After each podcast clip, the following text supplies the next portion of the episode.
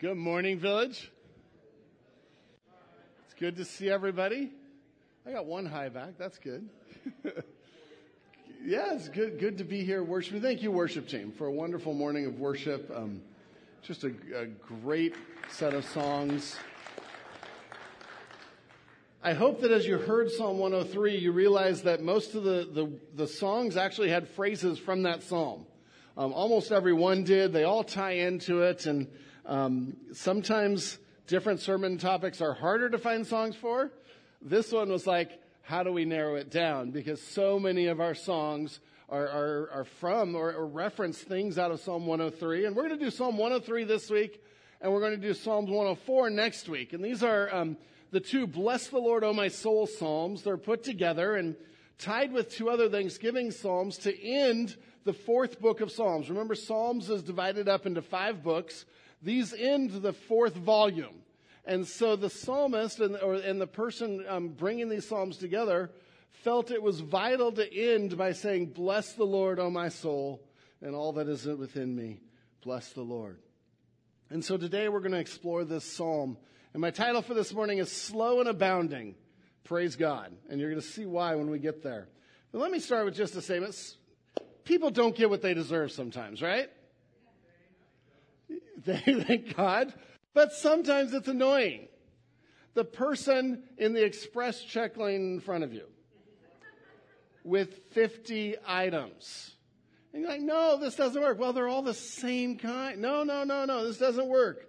Or the guy in front of you or at Starbucks in line ordering the 10 skinny iced mochas with light ice and oat milk with caramel drizzle and half decaf and half espresso, shaken and not stirred and you wait 30 minutes for that order to come through. The other day I was at, a Starbucks. Maybe I shouldn't admit that, but um, going through a drive-through, and the person in front of me had these special drinks. They got them all, and then I see them go back. And then 10 minutes later, new drinks come out. I'm like, oh, oh. Some people don't get what they deserve. Sorry, I, I'm I'm whining a little bit. Those of you that live around Disneyland, the guy turning left from the right turn lane every day. Um, but on a more serious note, sometimes we look around and people don't get what they deserve. People without integrity in business or in politics. But then on the other side, sometimes we're like, I don't get what I deserve. You know, I work harder than my coworkers and they got a bigger raise than me, which we're not supposed to know anyway. But, but we get frustrated about these things. Or, or maybe you've worked all day keeping the kids alive and it's been successful in that and you deserve coffee and pillows and Downton Abbey. And, and the kids are still screaming and crying and needing help. Or maybe people don't show us respect when we try to do the right thing or appreciation. All kinds of things. So sometimes people don't get what they deserve. Sometimes we, we, we are on the positive side and we miss out on that. But sort of going back to Troy's comment, think for a minute this morning what would happen if we all really got what we deserved? I mean, just, just think about this. If we really got what we deserve, praise God we don't get what we deserve. All have sinned and fall short of the glory of God. The wages of sin is death. So let's just take those two statements out of Romans 3 and Romans 6. Right there, if we've ever sinned, and everyone has, we deserve death. We deserve punishment. We deserve God's wrath. But we're here. And we're worshiping. And we have a secure hope of eternal life in Jesus Christ if we've placed our trust in Him. And so praise God, we don't get what we deserve. And today, this psalm is about that. As the psalmist is reflecting on getting what we deserve and sin and, and how all this works out, he's reflecting that God's anger does not just wipe us out and we're gone the moment we sin, but his love and his mercy and his grace and his compassion flood over us. That is the heart of God for those that follow him. And so, slow and abounding, our God is slow to anger and abounding in steadfast love. Praise God. Praise God. Turn with me to Psalm 103. and we'll just go through this psalm. I'd love to sing it together. I thought of just doing like imp- impromptu melody and singing, and then no. Uh, we're not going to ruin it that way. We will study it and we will study the words, and then we'll come back and, and sing about God's mercy together. But Psalm 103, and thank you, Phil, for reading that during our worship time, during our song time. It's a wonderful psalm reflecting on that God doesn't give us what we deserve, instead, freely pours his love out on us. These two psalms, Psalm 103 and 104, Kidner calls in the galaxy of the Psalter, these are the twin stars of the first magnitude. And I hope today, as we study it, it'll just make us smile and make us praise God and, and elicit that response because there's nothing else we can do. My summary of the psalm is every part of us is to long to bless, praise, and worship God because we remember his forgiveness of sins, his mercy, and his love. And so we start with verses 1 and 2, and this is the introduction, and it really sets the tone of what this psalm is talking about, what we are to be doing. And so, point number one every part of our being should long to praise God. Every part of our being should long, should, should crave praising God, should seek after that. Now, I know that that phrase on its own is not a challenge. No one's going to challenge the, the truth of that. Yeah, I know, Pastor. I, I know that we should be praising God. But I pray that after, this, after we study this psalm, we're like, what else can I do? And so let's start with this. Let's start with the command that every ounce of our being should long to praise God verses 1 and 2 Bless the Lord, O my soul, and all that is within me. Bless his holy name. Bless the Lord, O my soul, and forget not all his benefits. And even these two verses are just loaded with things that will help us praise God, that will help us have a heart for worship. Right from the start in these, these two verses, we see three blessed commands. And when you see repeated commands in the Hebrew, it's always given in increasing in intensity. So it's like, bless the Lord, O my soul. Bless his holy name. Bless the Lord, O my soul. And the psalmist is just bursting. He's been reflecting on these truths of what God has done. He's bursting out and, and he can't help. In fact, there's going to be six bless the Lord's or bless Yahweh's in this psalm, beginning and the end. That is the, the theme of this song, is to bless and praise the Lord. Now, I know the word bless can, can, we can just gloss over that because it's a great Christianese word, right? I'm blessed. Hashtag blessed.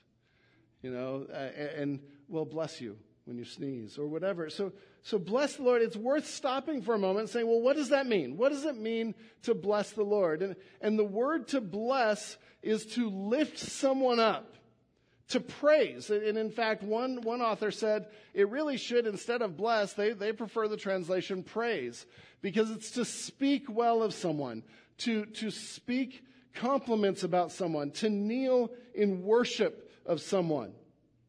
So, to quote one of, one of the scholars, to express words that show the appreciation, gratitude, respect, joint relationship, or goodwill of the speaker, thus promoting respect for the one being blessed.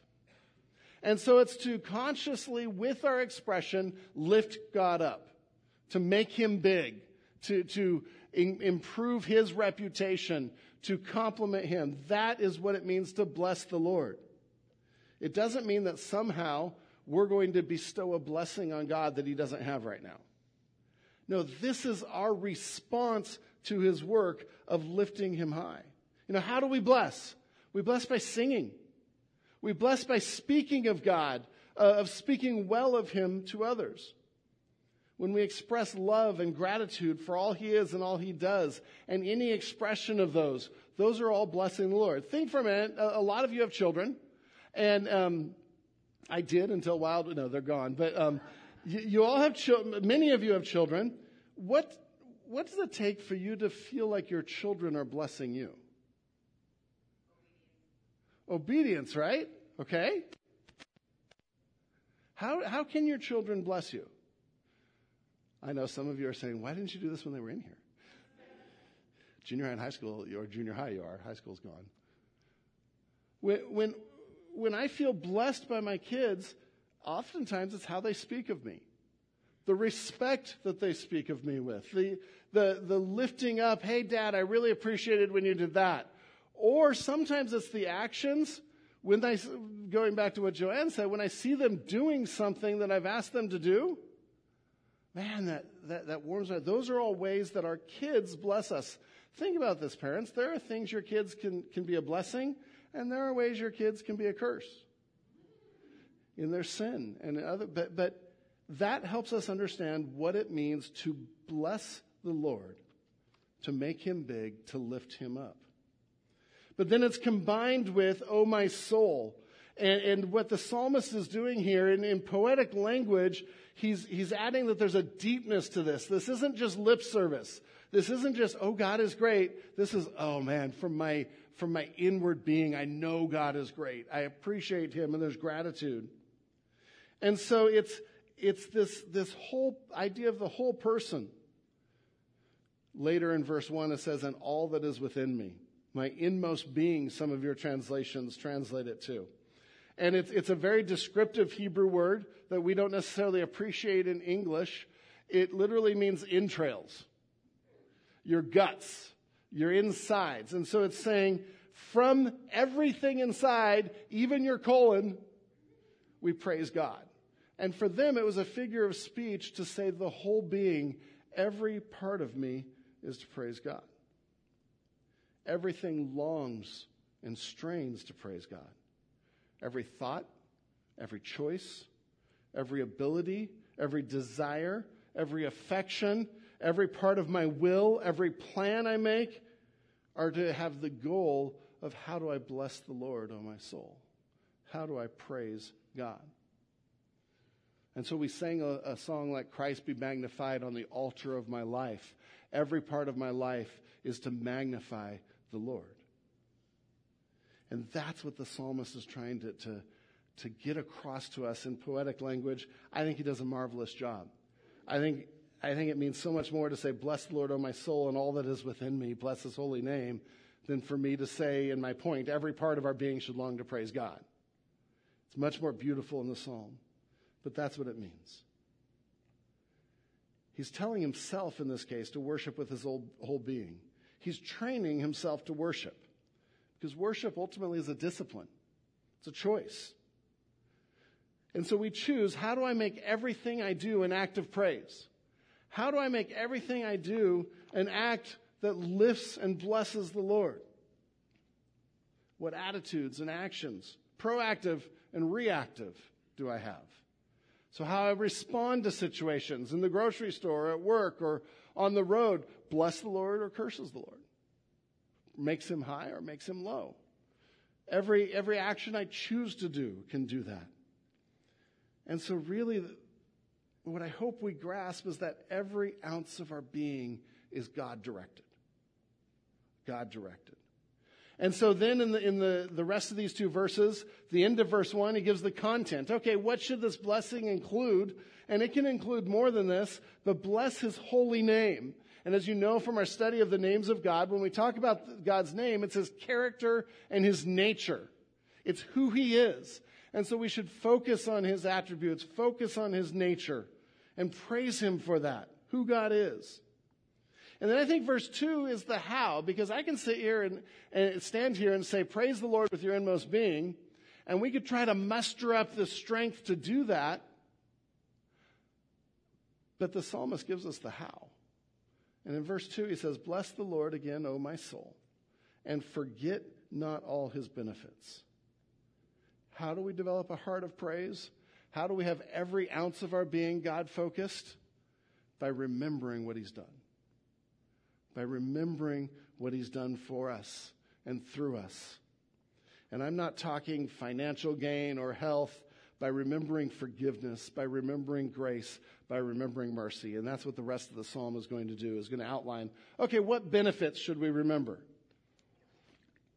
The word benefits here is an interesting word because it has the idea of paying someone back what they are deserved.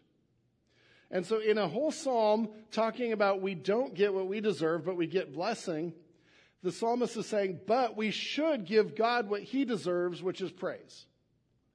And so it's, it's, it's these, the, the benefits here are deeds that require response. You know, ever had that? I don't know whether this is true anymore. It was when, when um, I was perhaps a little younger. You get to Christmas time, and it's like, okay, who do I need to get a gift for? Did they get me a gift last year? Because it's always awkward when someone gets you a gift and you're like, Merry Christmas. Here's a card. Um, and, and so, you know, we, we have this built in thing in our culture that you, you try to reciprocate those acts of kindness. And I'm not saying one way or another whether we should or shouldn't, but, but sometimes we do that. Or maybe someone does something really special for us and we write them a thank you card. That is the kind of response of forgetting not all his benefits. His great mercy and love has been freely given to us if we just repent and follow him. And so, what else can we do but worship? And this idea of forgetting not or remembering, we've talked about this through a number of our studies because it keeps coming up because we are forgetful people. We start to take for granted forgiveness and eternal life and what God has done. And that's when our worship struggles. And the more we can remember what God has done, the better our worship. In Deuteronomy, the children of Israel struggled with this. In verse 12, lest when you have eaten or are full, and he's talking about that God gives them the land and that they need to give thanks to him, lest when you have eaten and are full and have built good houses and live in them, and when your herds and flocks multiply and your silver and gold is multiplied, and all that you have is multiplied, then your heart be lifted up and you forget the Lord your God, who brought you out of the land of Egypt, out of the house of slavery. And so the fear, here, the warning here is don't get all these benefits from God and say, oh, this is wonderful. Life is good. And forget that it's all because of Jesus. It's all because of God. If we don't have forgiveness, we have nothing. If we don't have salvation, we have nothing. And so we want to cultivate remembering. This is why we pray before meals. It's not just to get the family to be quiet. Works sometimes. It's to cultivate an attitude of gratitude to our Lord, to remember that all provision is from Him. And so the psalmist starts in verse 1 and 2 that every ounce of our being should long to praise God, to praise Him for His nature, His name, His character, and to remember God's work in our lives. In fact, if we struggle to worship, we struggle to remember what God has done, or we haven't experienced what God has done. And so then the psalmist, in the next section, and really the body of the psalm, so point number two is like most of the psalm, and that's okay uh, talks about, okay, what are these benefits we're supposed to remember? And so point number two is praise God because of the undeserved great things he has done in our lives. And think about it for a minute. Have you experienced any great things in your life because of God's mercy and love? Yeah, anyone forgiven? Anyone not dead? Trick question, because their sins should, yeah. If you're here, I'm hoping you few people are asleep and no. Um,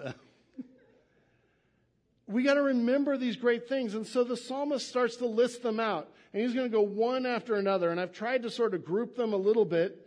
And the first one in verses three through five is he takes care of sin and all its damage. He takes care of sin and all its damage. And this one is huge. And as we read this, we're going to cover that he forgives, he heals, he redeems, he crowns, he satisfies, and he renews. In three verses, we get six things to remember, any one of which is worth blessing his holy name. And the psalmist just like, you, you want to learn how to praise? God did this, and God did this, and God did this, and God did this. And by the way, you didn't do any of it. You don't deserve it. So, so let's explore this. Verse 3 Who forgives all your iniquity and heals all your diseases. And so the very first thing the psalmist goes to when he says, Don't forget what God has done, he says, He forgives all your sins. He forgives all your iniquities. And we're going to find out in the psalm that he's talking to those that follow him. He's talking to those that obey him, that have given their life to him. For us, we know this was fulfilled in Jesus. So those that follow Jesus, these promises apply to. And those that haven't chosen, if you're here and you haven't chosen to follow Jesus, this is what, what the offer is. This is what Jesus does. And so he says he forgives all your iniquity. He, the alternative to that, if we got what we deserve, like we've been saying, is to crush us because of our sin. That's what a holy, righteous God without love, mercy, and grace would have to do. But God is all of those things, praise God. And so he forgives, and then it says he heals all our diseases. And we can look at that and say, well, I've gotten sick. Why does that? And, and we have to understand the, the, the context. Heals all our diseases. The word for diseases is illness or pain, both mental or physical. And so it, it very much has the idea of illness from sin, pain from sin, from the fall. And so this is talking about when he heals of our diseases that he's restoring moral and spiritual life. Now, certainly he heals as well physically, but not always. That's up to him and his, his sovereignty. But ultimately, he heals from the stain of this Genesis 3 fallen world. And it's interesting because just, just looking at the structure, this phrase is parallel to who forgives all your iniquity. And so it really looks like the psalmist has the effects of sin in mind. And, and so the first one, our sin, leads to a breach, right? A breach between us and God, a separation. And then that leads to damage, that leads to pain, the ongoing effects of sin, and that's what he heals in its diseases. And so Jesus handles both. He handles forgiveness for the initial sin, and he handles restoration for all the effects of sin. Praise God. But we have to go to him, and we have to follow him, and we have to be broken and repentant for that to happen. And so, so really, you have a sequence here that I, I think is, is, is really important. The first is are, are we sin? And our sin is a separation from God. It leads to a separation from God, right? In Isaiah 59 2, Isaiah says, But your iniquities have made a separation between you and your God. And so whenever we sin, it puts a break in our relationship with God. Just as if we sin against each other, that puts a break in our relationship. When we sin, it puts a, a break in our relationship with God. In fact, the, the verse goes on to say, a separation between you and our, your God, and your sins have hidden his face from you so that he does not hear. And so when we are living in sin, when we have unconfessed sin, what the word says is that God doesn't hear us. In fact, there is only one prayer God hears when we have unconfessed sin, and that's the prayer of, of repentance, a prayer of a contrite heart. Everything else is just bouncing off the ceiling and making no difference because we have separated ourselves from God. And so that's the sin. That sin then causes damage all over our lives, right? It's like holding a hand grenade, letting it go off, and hoping there's no damage. No, there's shrapnel everywhere. And that's what happens when we have sin in our lives. It starts to damage everything. Proverbs 6, 27 and 28.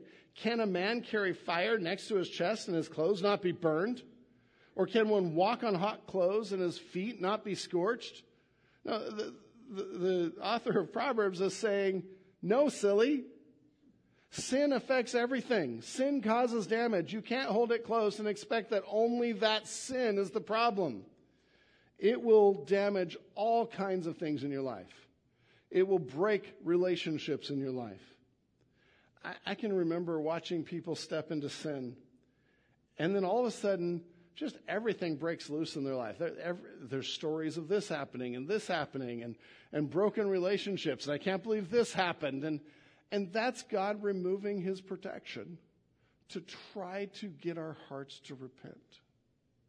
And so there's sin, there's the damage from sin, but, but God. And so the third part of that is repentance leads to God's forgiveness for the first and restoration of the second. And I spend some time on this because until we understand, until we remember the effects of our sin, we won't appreciate the beauty of God's grace. We won't appreciate the depth of His forgiveness. That a holy God can take that sin and the damage caused by that sin and restore it and bring us back into relationship with Him is amazing. And it is beautiful. And it should make us say, Bless the Lord, O my soul. And all that is within me, bless His holy name. And so God gives forgiveness when we're contrite. When we're repentant, He restores. Jesus Himself said this in Luke 24. And He said to them, Thus it is written that the Christ should suffer and on the third day rise from the dead, and that repentance for the forgiveness of sin should be proclaimed in his name to all nations, beginning from Jerusalem. So it says Jesus came and died to pay for that sin. And then repentance leads to forgiveness. And the psalmist is going to go on with this and just talk about how deep that is, how amazing that is. This is a Psalm of David, if you look at the header. And David knew what he was talking about. In Psalm 51, after the situation with Bathsheba, and he's confronted by Nathan, and he repents, and he's just broken before God, willing to do anything, he says, The sacrifices of, of God are a broken spirit. A broken and contrite heart, O God, you will not despise. And he stopped fighting God. He admitted to everything and humbled himself. And he said, God doesn't despise that. In fact, God restores. And so we praise God because of the undeserved great things. And the first one of those is his forgiveness and his healing. And then the psalmist goes on in verse 4. That was all verse 3. In verse 4, and he'll start to cycle through these things, but in, in 4 and 5, he's continuing the sequence that if there's forgiveness of sins, then ultimately that's part of salvation, right? That's part of saving us from the pit of hell and from death. And so he says, who redeems your life from the pit, who crowns you with steadfast love and mercy. And the pit there represents death and Sheol and the underworld. It represented all of that. And the psalmist here, looking forward to Christ, not knowing what that meant, said, God redeems our life from the pit. The word for redeem was a, a common practice for them. It referred to a kinsman or a relative paying the price to get a relative out of trouble, to get a relative out of prison, to get a relative out of debt or, or um, debtor's prison, or out of slavery. And so they would pay a price and they would buy the freedom of their relative. So uh, we're, we're, like, well, that's what Jesus did. Yeah, we know that now, but for them, that was a common practice. And, and so it's a beautiful picture of what Jesus did for us because on the cross, he paid the price that we should have paid, that we can't pay. And he redeemed us to freedom with him. And so the psalmist here is thinking of resurrection to eternal life. He's thinking of, of God's redemption. And somehow that's going to happen. For him, he saw the sacrificial system looking forward to something. And we know that through the, the life and death of Jesus Christ and his resurrection, that was fulfilled. And so he's contemplating what benefits make me praise? Forgiveness of all my sins. Not just one or two, all my sins. Healing all the damage from them. Healing completely redeeming my, my very life from the pit that I deserve to lose. And then the positive side of that crowns us with steadfast love and mercy. Bestows honor on those. Crowns was a victor thing. It was an honor thing. And, and God is bestowing that on us. And the word for steadfast love, you've heard me talk about it. It's a lot in Psalms, is hesed. And it's this covenant love. Um, like I said, close to agape in, in the Greek in the New Testament. But basically, it's God saying, I am covenanting to love you. And the only basis for that covenant is my character and ability to carry it out. And so nothing can stop it because no one's greater than God. And it's God saying, I am committed to you no matter what. Do we need to hear that today? That God is committed to us no matter what. And in this context, no matter what sin, no matter what weakness, no matter what mistake, if we come to Him and repent, His steadfast love covers that. And then dictates what His actions will be. And so He crowns us with steadfast love and mercy. And then verse 5 goes on. Okay, so we have sin and then forgiveness of sin, healing, salvation from the final effects of sin, and then feeling the, the positive side of God's love and mercy. And then verse 5 who satisfies you with good so that your youth is renewed like eagles. And the words I would write there is satisfies and renews. See, sin is always thirsting after something, thirsting to have some act, some thought, some desire satisfy what we think is a need in us. But sin always lets us down. Sin always falls short. Whether it's, whether it's anger, vengeance, whether it's, it's desires or lust, it always falls short because we are made worshipers and only God can satisfy. And so the promise here is not only do I deal with sin and the effects of sin, but then I satisfy you so you don't need to sin. If, if you follow me. And then I renew you. Out of all this, I renew you like the eagles. Like we see in Isaiah 40, 31. They who wait on the Lord shall renew their strength.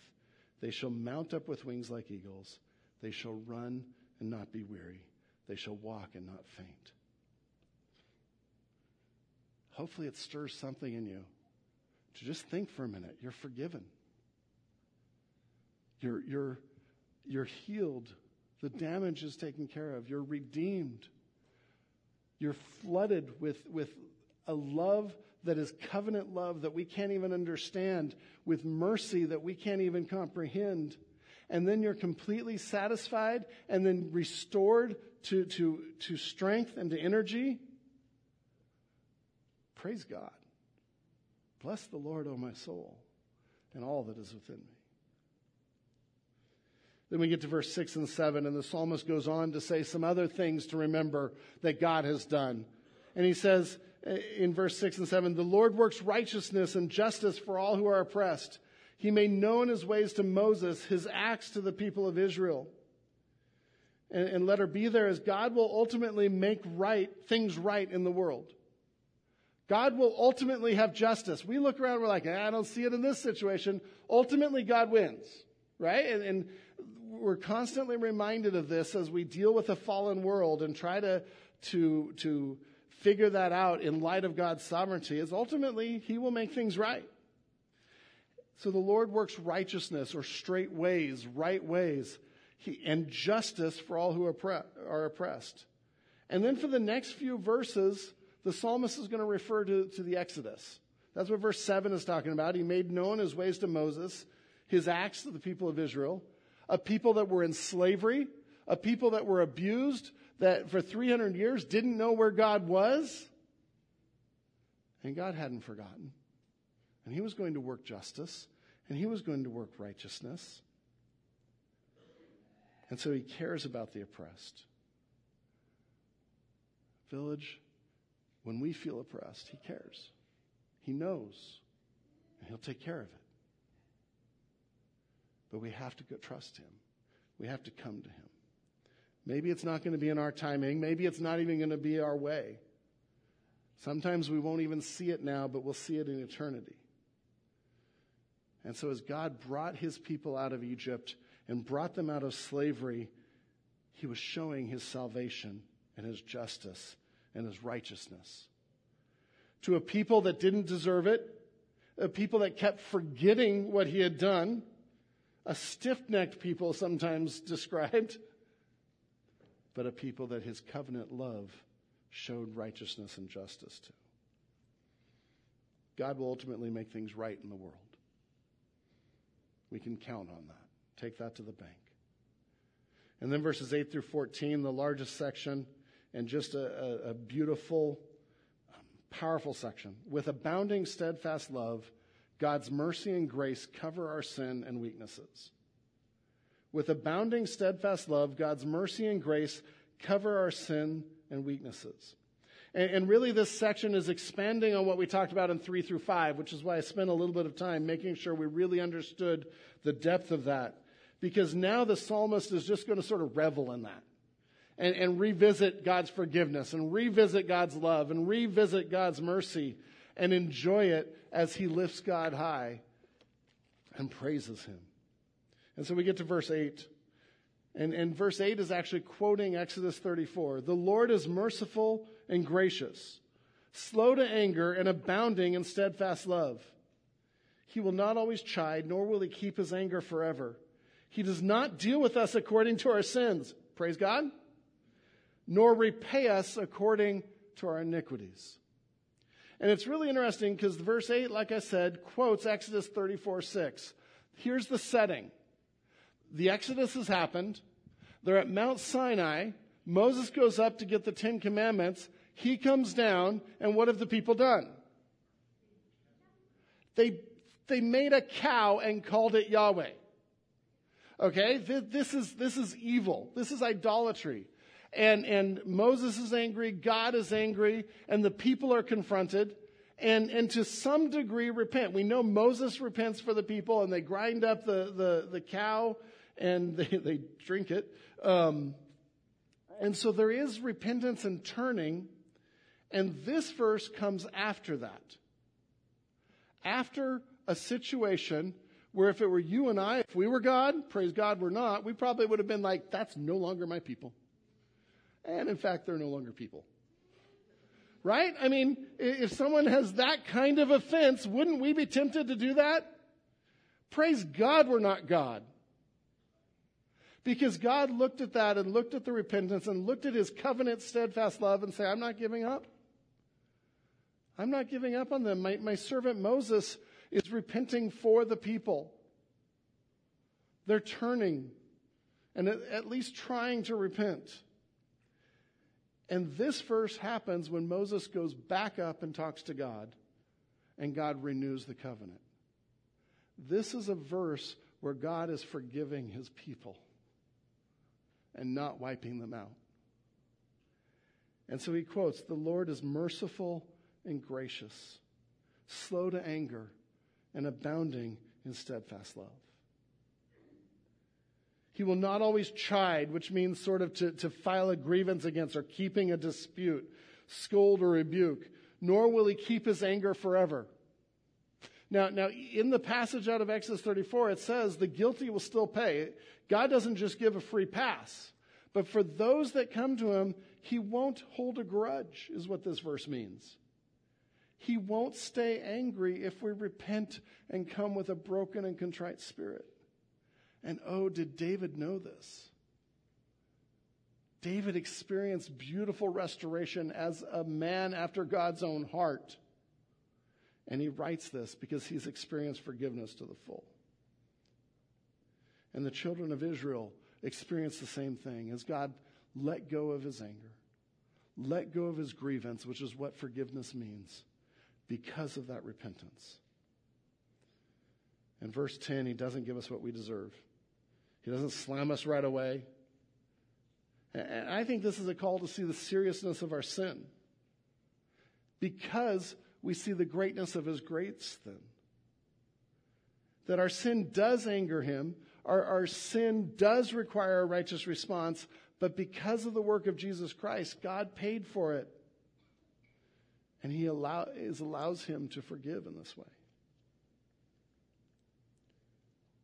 Andrew Murray said this as he talks about the mercy of God that allows forgiveness. And I really appreciate this. The omniscience of God is a wonder. The omnipotence of God is a wonder. God's spotless holiness is a wonder. None of these things we can understand. But the greatest wonder of all is the mercy of God. As we're going to sing in a minute, our sins they are many, his mercy is more. Stop and think about that. Are we slow to anger and abounding in steadfast love and mercy? How incredible is it that God can forgive, and the way He forgave was that personal loss of His Son on the cross, bearing our sins on His body. I have nothing to repair my, repay my Savior. The only thing I can do is say, Bless the Lord, O my soul.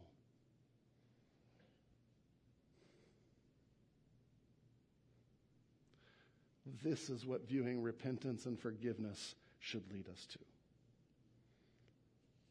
If there is repentance, God forgives. I, I think there's great, great application to us too. Is, is that how we are with people? You know, as, as Jesus told Peter, as much as I've forgiven you, forgive other people. Or do we hold on to grudges? Do we hold on to things and refuse to give restoration and, re- and refuse to restore those relationships? Our natural in- eh, tendency is to hold on to anger. We want justice. We want revenge. They have to pay. That car that just cut me off and wove through traffic has to learn a lesson. And God has put me at this place and this time to teach them that lesson. No, I'm kidding. That's what's in our hearts so many times. But that's not the heart of God. Rather than see, Estes wrote this, rather than seething in anger and resentment, as humans are prone to do, the Lord chooses to give freely of his grace. Another author said, God doesn't hold those, those grudges. God infinitely wronged, uh, hear this, infinitely wronged not only tempers wrath, but tempers justice, though at what cost to himself, only the New Testament would reveal. Enjoy God's forgiveness. Revel in the depth and magnitude of that. And then let's do the same for each other. Let's do the same. And then 11 through 14, they're still part of this section, but now he just is pounding in to see the depth, to see the greatness of, of that mercy and that forgiveness. And he talks about three things his love, his forgiveness, and his compassion. And in verse 11, he gives a description of, as, as, of his love. For as high as the heavens are above the earth, so great is his steadfast love toward those who fear him. And again, this is poetry. He's not suggesting to get an electronic measuring device and measure how high the heavens actually are from the earth and say, now we've quantified God's love. No, what he's saying is, we can't quantify it. This is such a huge, huge, immense quantity that we cannot quantify God's love and how much he loves us and how steadfast it is no matter what we do for those who fear him. It qualifies. God loves you and is committed to you more than any measurement that we know of can quantify. Is that cool? That's amazing. That is, that, that is incredible. And then verse 12, he, go, he does the same thing, but with forgiveness. As far as the east is from the west, and basically that's really far. Um, one author said, well, actually, technically, you can go east forever and you can go west forever. And so the distance between the two is actually infinite. And I'm like, eh, no, no, they meet some, I don't know. Um, maybe he was a flat earther, I don't know. But um, just kidding.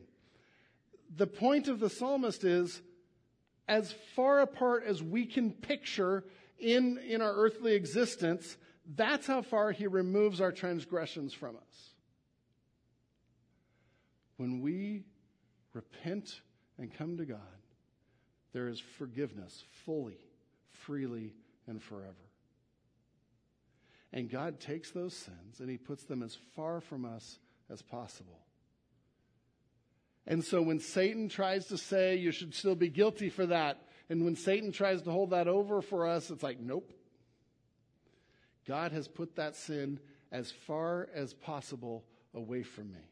This refers to the idea that God will not hold a sin that he has forgiven against us ever. And, and, in all these things, I kept thinking of humans, and I'm like, we are so bad at this. We don't forgive and forget. Forget meaning to not hold it against someone. We are so bad at this.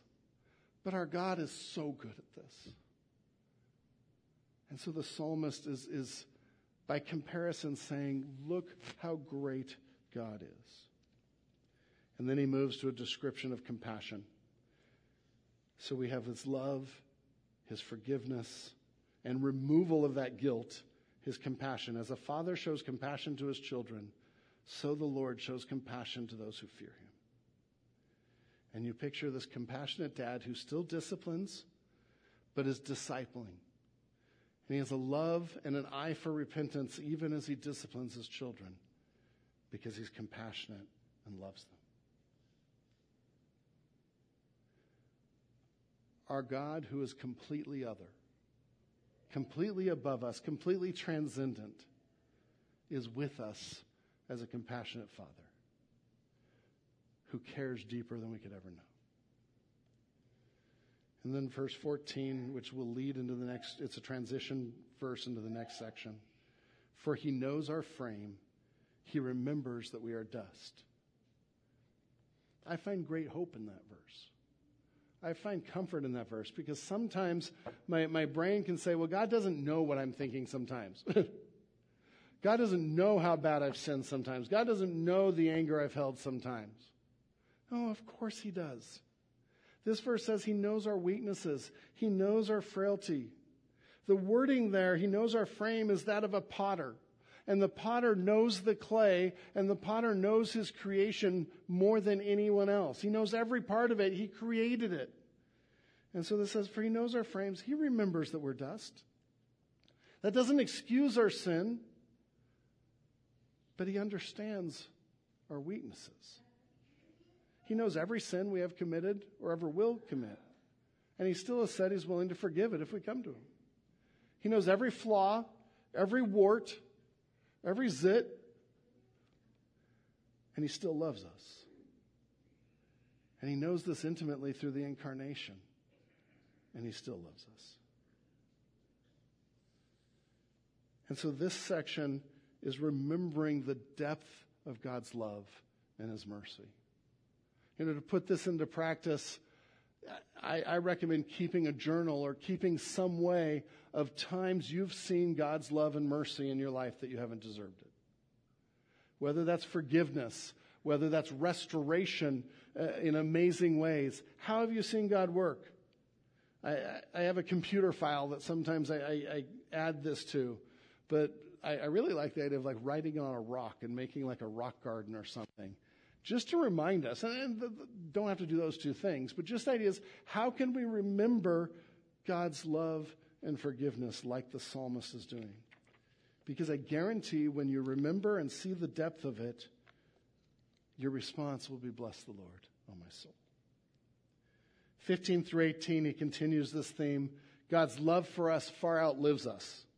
And, and he's, I can picture the psalmist when he talks about us being dust, thinking about our frailty and then thinking, but our frailty is nothing compared to an omnipotent God who never stops loving us. And so he says, as for man, his days are like grass.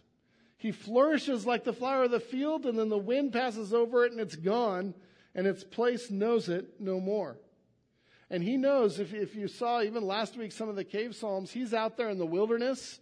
He's out there in, in just brutal desert brutal wilderness, they call it, and the winds would come up and nothing living really survives the winds. You could have a cute little flower, and then the wind comes and it's like a dead corpse of a flower. Gone. That's what the psalmist says our life is like. We, we come up, we flourish, the winds come, we're gone.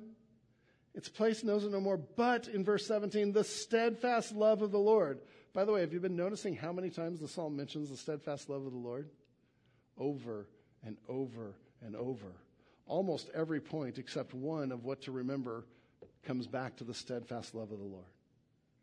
But the steadfast love of the Lord is from everlasting to everlasting on those who fear him and his righteousness to children's children. And so the psalmist is saying, even though your life's short, even though you're weak, even though, even though you may feel like it's fleeting and failing, God's love outlives that. You will never live long enough to outlive God's love. You will never do anything to, to run from God's love.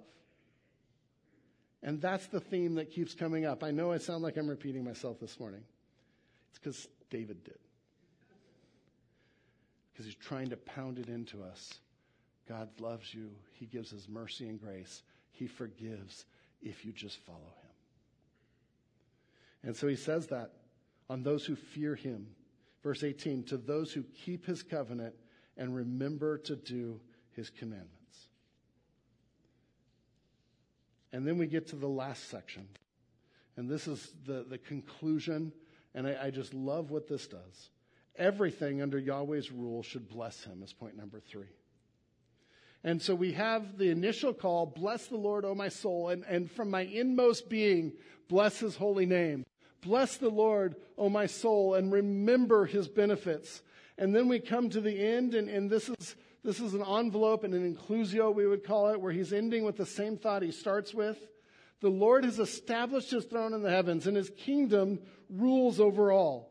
Yahweh is over all things. And so, verse 20 Bless the Lord, O you his angels, you mighty ones who do his word, obeying the work of the Lord. And so he's, he's like bursting out with God, what God has done and his love and forgiveness. He's like, everyone join in. It's not just me. Everyone join in. Let's start with the angels. They get to see it. Have them join in. And then verse 21 Bless the Lord, all his hosts or his heavenly armies, his ministers who do his will. So let's have them join in. In fact, in verse 22, bless the Lord, all his works, in all places of his dominion. All means all. That's everybody, everything. Bless the Lord because he is loving and gracious and merciful. And praise God, he does not give us what we deserve. Bless the Lord, all his works in all places of his dominion. Bless the Lord, O my soul. And so I want to stand right now. Worship team, if you can come up. And I want to bless the Lord from our souls, with our whole selves, as we sing about his mercy, his mercy covering our sin and just spend some time. If you just want to be quiet and listen to the song, you can. If you want to sing, you can. But reflect on how God gives us mercy and keeps us from giving us give, keeps from giving us what we deserve. And the depth of our sin has been wiped away clean by the work of Jesus Christ. And then we'll bless the Lord from our souls saying that truth. Our sins, they are many and they deserve death. They deserve punishment, but your mercy is more. And as we sang, you paid for that on the cross, a price we don't understand. But Lord, we give ourselves to you. I pray for our church. I pray for this church family, Lord, my church family. Lord, I, I pray that if there is sin that we have not confessed, that we would be broken and contrite before you and confess it and experience the beautiful forgiveness and cleansing and healing you have to offer. Lord, I pray that if there's any here that have never experienced that, that life just stinks because we're dead in our sins and our trespasses. Lord, I pray that they would come to you. That they would say this morning, Lord, I give you my life. I repent of my sins. I accept the payment of Jesus Christ and I give my life to Jesus to follow him. Lord, I pray that we would experience the depth of your mercy, that we would comprehend it. Lord, I know we can't fully comprehend it, but oh, impress that on us this week, that our lives become lives of blessing the Lord with all ourselves. Thank you, God, for your benefits. We don't deserve them, but oh, Lord, we praise you for them. In your name, amen.